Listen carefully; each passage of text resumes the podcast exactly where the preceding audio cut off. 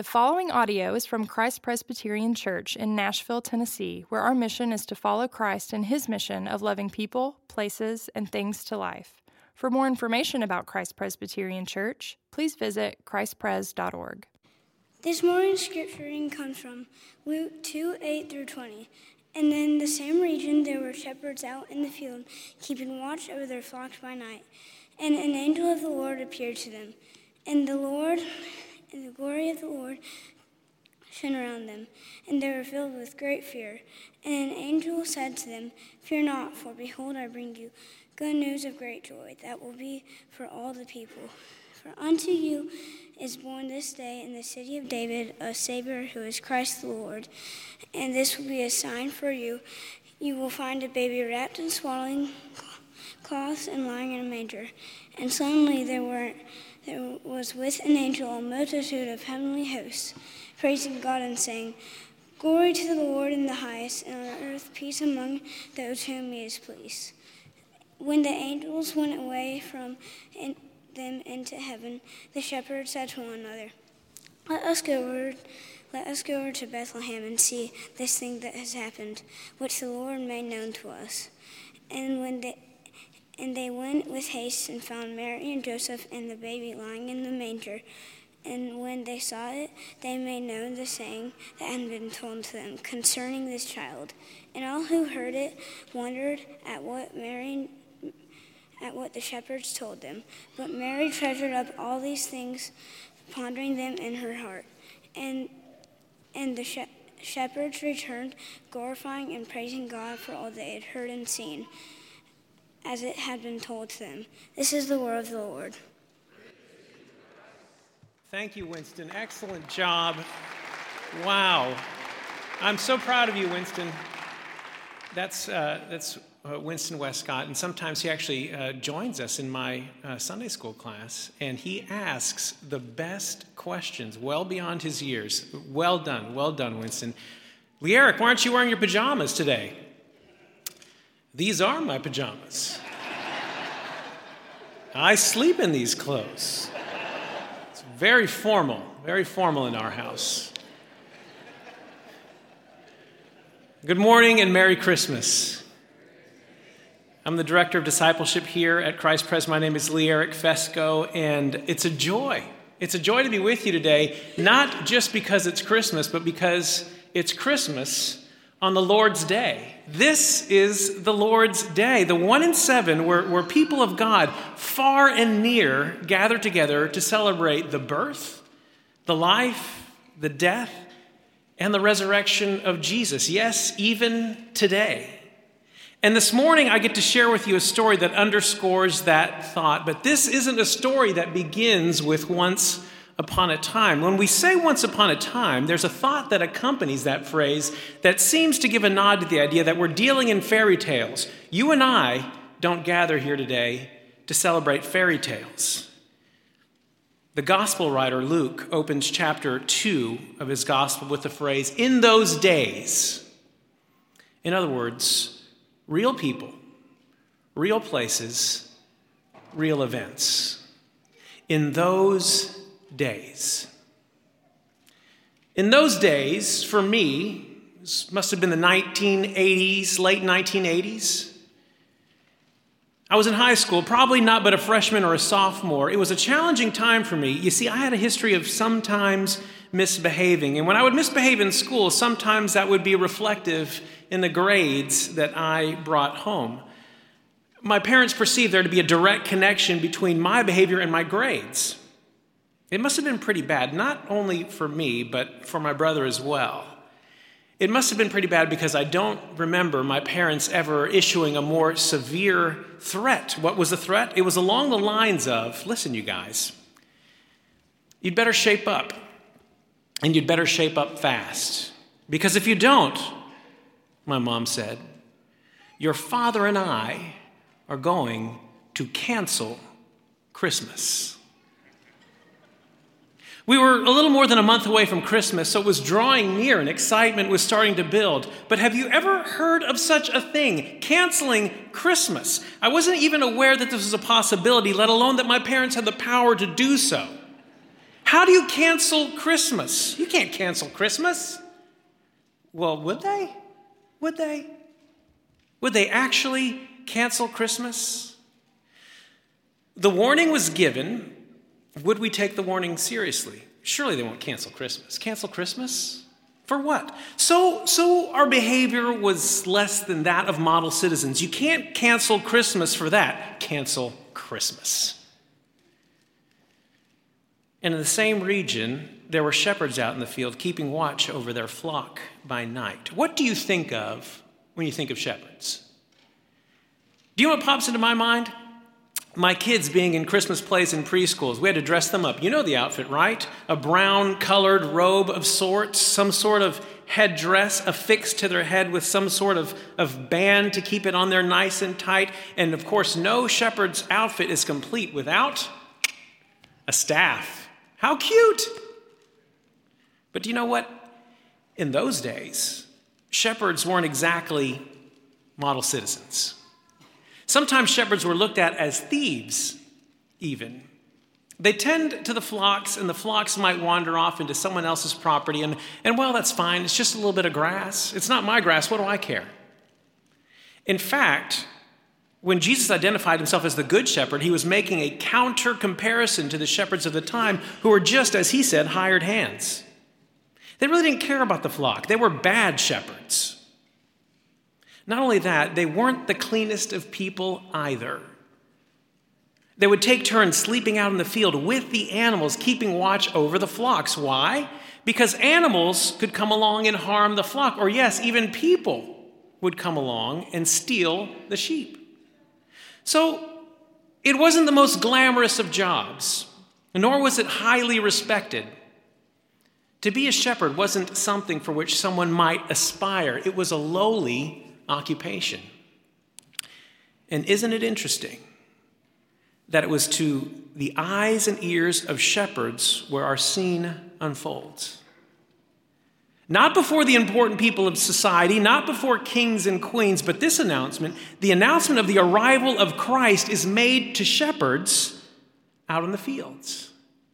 This is the backdrop of Jesus' entry into the world. It would come down to grades. Grades were the metric my parents used to determine whether or not we were applying ourselves and behaving ourselves in school. If we got good grades, it meant we were doing what was asked of us, paying attention, turning in our assignments, studying over what would we be tested. So if we got good grades, we were in the clear.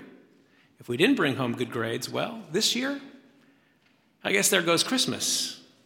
But surely, I mean, surely, they're not going to cancel Christmas. So the report cards come out. And like it is today, it really shouldn't be a surprise what you find on the report card. No one ever failed a class that didn't have some indication that things weren't going well. No one gets an F and says, What? I thought I was going to get an A. So, though it shouldn't come as a surprise, it's the report card that serves as the messenger. It's the report card that is the means of delivering the good news or the bad news. Once it's on the report card, that's the definitive statement. That's the collective message from the teachers that tells my parents yes, he took your threat of canceling Christmas seriously, or he thought you were bluffing. So, what did the message say? What did the message say? And the angel of the Lord appeared to them, and the glory of the Lord shone around them, and they were filled with great fear. How about angels? What do you think of when you think of angels? Maybe like shepherds, you think of preschool plays. If you were to make an angel costume for a kid, you know the drill all white, something flowy, wings, gotta have the wings, and of course, the halo. No outfit is complete without the hanger that you got from the dry cleaners that you've repurposed into a halo. And generally speaking, we have a positive image of angels. Angels are good, angels are nice, angels are helpful. If I told you to draw me an angel, it might even look like a chubby baby with wings. We all like the thought of angels. But can I tell you something? Angels aren't really depicted as such in the Bible. An angel, like a report card, is a messenger. In fact, angel is the transliteration of the Greek word angelos, which means messenger. These messengers are of God, and they would bring with them, believe it or not, often some pretty strong words. It was angels who announced the destruction of Sodom in Genesis 19. In Exodus 23, an angel led the Israelites out of the wilderness and brought judgment to those who disobeyed. In Isaiah 37, it was the angel of the Lord who struck down 185,000 uh, Assyrians. It was an angel. An angel did that. In the book of Revelation, it's angels who announce the seven trumpets of judgment against the unbelieving world. Angels in the Bible aren't always a welcome sight to behold. Quite frequently, they're accompanied by God's judgment. If they're chubby babies with wings, they're terrifying chubby babies with wings. Angels are agents of divine revelation. Even in Revelation 19, when the Apostle John encountered an angel, he fell to his face in fear and bowed down in obeisance to him. Yet the angel stopped him, corrected him Don't worship me. I'm a created being just like you are. Worship God alone. The presence of an angel should immediately signal that we stand on holy ground in the presence of God. Whenever the unholy encounters the holy, we see it all throughout the Bible. The unholy reacts in fear. Isaiah said, Woe is me, I am ruined. He calls a curse down upon himself. In the New Testament, when Peter followed the instruction of, of Christ in deploying his fishing nets, he got just a glimpse, just a glimpse of the holiness of Christ, and he says to Jesus, Depart from me, from a sinful man, O Lord. Depart from me. So you can see why the gospel writer tells us that the shepherds were filled with great fear when the angel of the Lord appeared to them. R.C. Sproul says, Nothing is more common for fallen creatures than to be terrified in the presence of God. So I brought the report card home, filled with great fear, and my mom opened it. She didn't like what she saw. And I could tell right away that this was going to be bad. It was one of those moments where the parent doesn't need to say anything. The expression on their face says it all. As I stared at my mom, you might say that I was sore afraid. You see, the thought of canceling Christmas, it's just brutal. Christmas is a time of year when a kid literally makes a list of all the good things they hope to get that year. And at least in our house, you put things on that list that you knew you wouldn't be able to get any other time of the year because this was truly a wish list. Things you wished for. And if there was one time a year you thought you might get it, it's Christmas. So, what does a canceled Christmas look like? Believe it or not, I'd experienced something similar in years before when my parents canceled my birthday party. That's another story in and of itself, but, but it carried with it a similar theme, theme. It was at a time when I was making a habit of coming home with a letter from the teacher. Here's how Learic misbehaved today. So my parents told me, your, your birthday is two weeks away, two weeks away. If you bring home another one of these letters between now and then, we're going to have to cancel your birthday party. I couldn't make it. I blew it. I blew it. I, I, I, misbehaved just a little bit too much on the class field trip. My birthday party was canceled. No party for me that year. So I knew my parents had it in them to do something like cancel Christmas. But would they actually? Yes, they did. No Christmas. And what that means was no gifts. I and my brother as well would receive no Christmas gifts that year. Nothing from my parents or my grandparents or relatives or Santa Claus. No gifts. It was all a coordinated effort. Christmas is canceled. You can only imagine what the shepherds were expecting at the sight of the angel. Again, a shepherd isn't looked upon with high regard in that day. If you were a shepherd, it's quite possibly you did something wrong to someone somewhere along the way. So at the sight of an angel, you probably thought, I'm in trouble. This is going to be bad.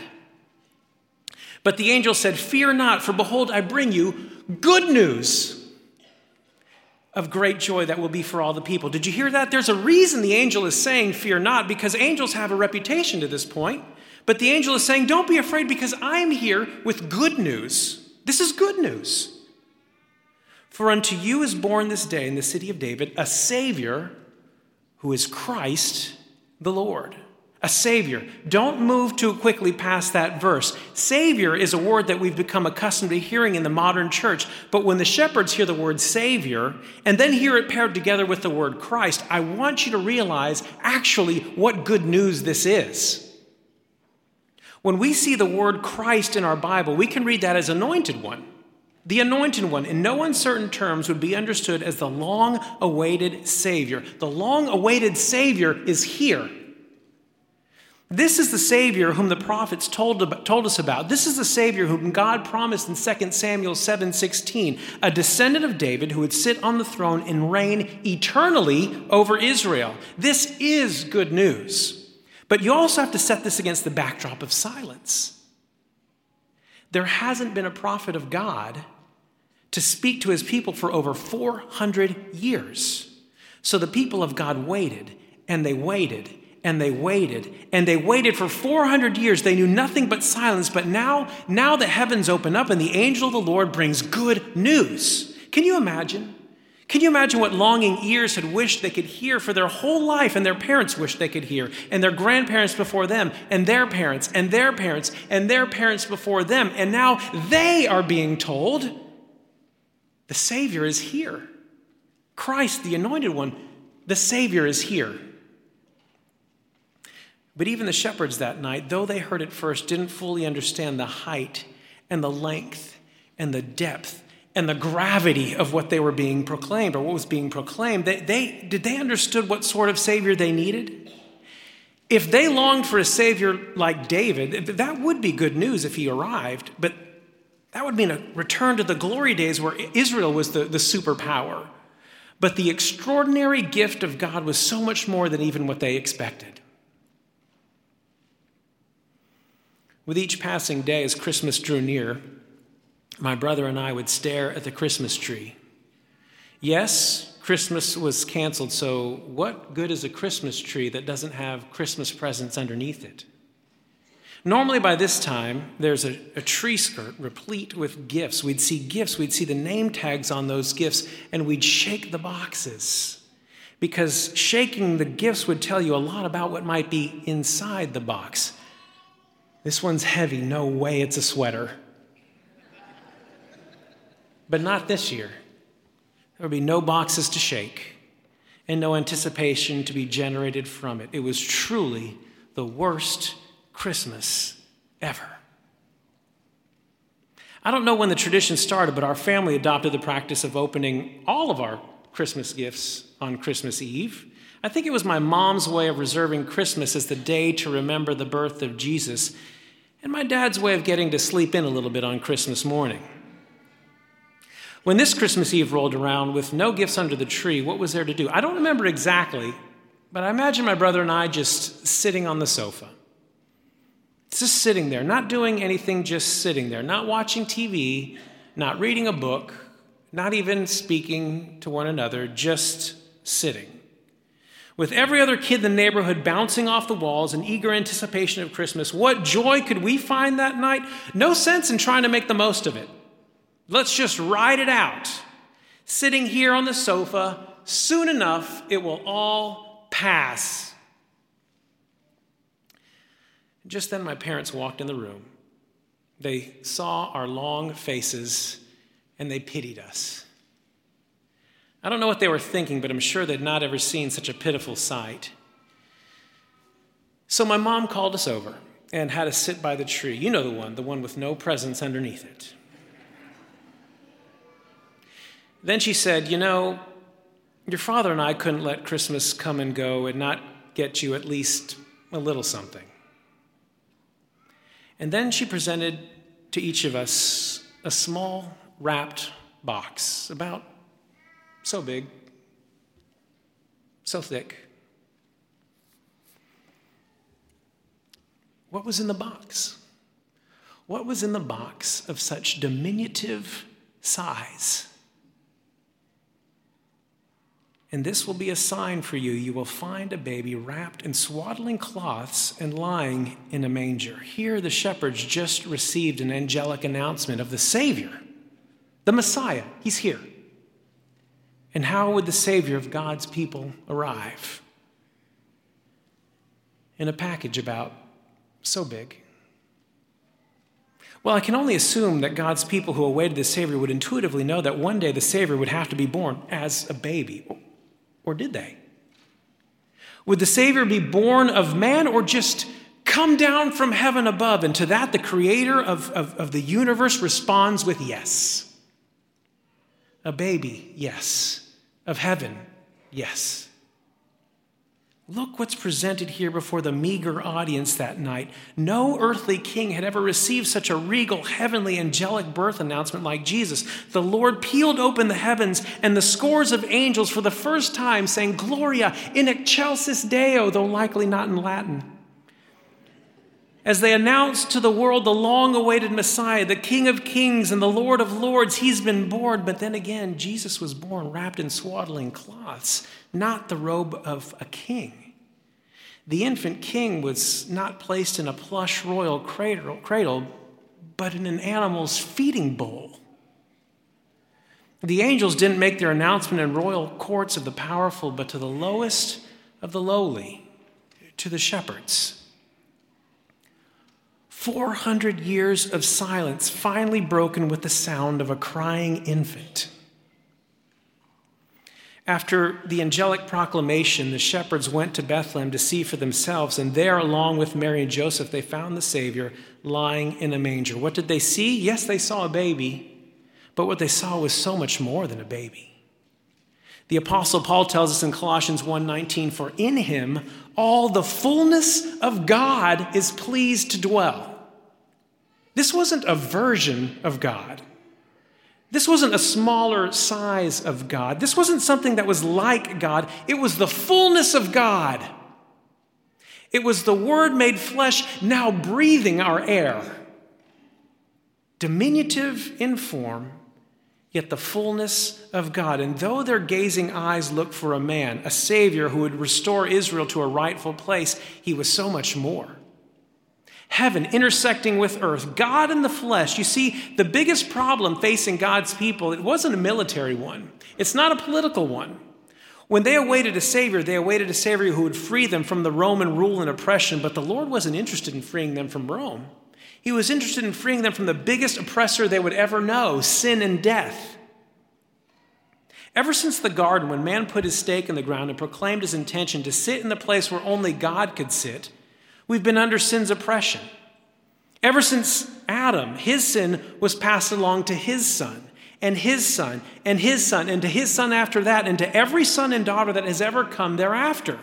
Every single person who has walked this earth has fallen under this curse, every last one of them, until now. Until this moment that Luke describes for us in his gospel. This one this little one who lies in the manger is the first one since Adam who doesn't fall under sin's curse because he was conceived not of Adam, but of the Holy Spirit. And so, this one, this little tiny baby, the one on which the shepherds placed their stare, is the promised one, the one that was promised all the way back in Genesis 15 that from the offspring of the woman would come the one who would bruise the head of the serpent. This is him. This is him, born of man, born of heaven. Only this little one in the manger could be in the form of God, yet take on the form of a servant, and in so doing bear the burden of man's sin and give him the inheritance of Christ. This is God's extraordinary gift.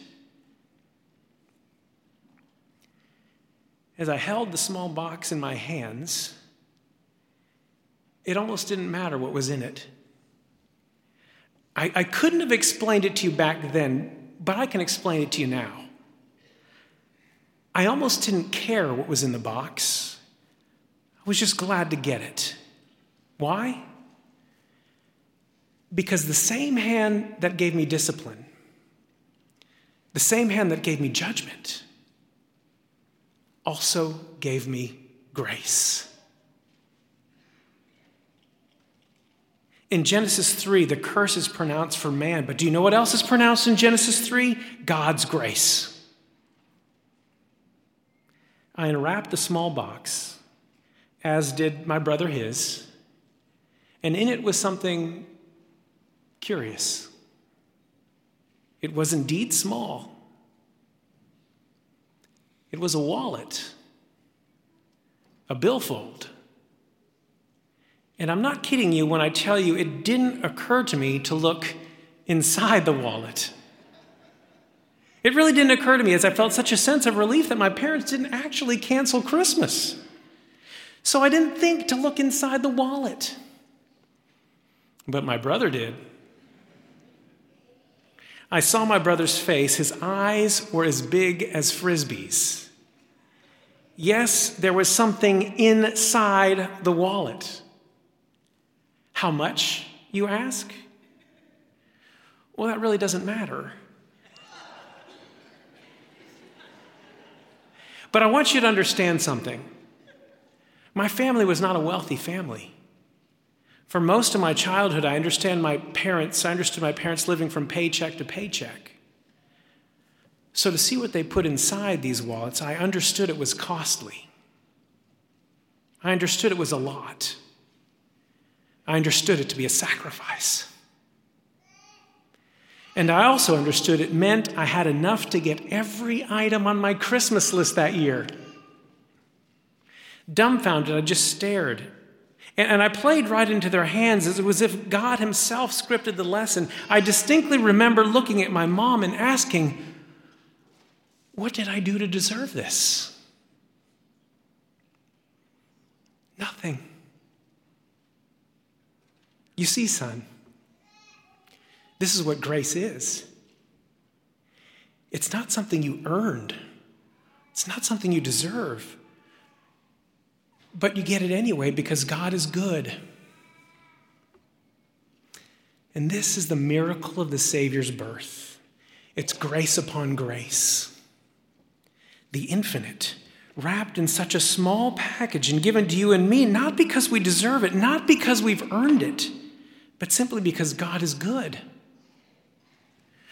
We tried to take our seat on God's throne and we broke the world.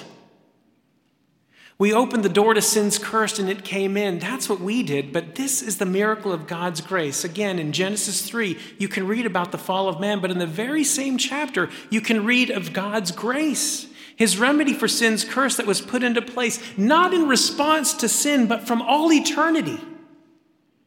From all eternity, the Lord promised an answer to sin's curse, and this is how He did it. He gave us His grace, a baby wrapped in swaddling cloths, lying in a manger. And through this child, the grace that you would receive peace. Not, not just peace on earth, but peace among those with whom He is pleased. He is pleased with you. We are at peace with Him, not because of what you did, not because of, of what you did. You have favor because this little infant would grow up, bear the burden of your sin, and then drape you in His righteousness. That is the extraordinary gift of God. Merry Christmas. Pray with me. Dear Father, thank you for your Son. Thank you for your Son, Jesus Christ, who gave himself for us, the infinite, taking on the form of a servant, humbling himself to give us the most extraordinary gift of grace that we don't deserve. Help us to be forever grateful for your gift to us, our Savior, Jesus Christ. And it's in his name that we pray.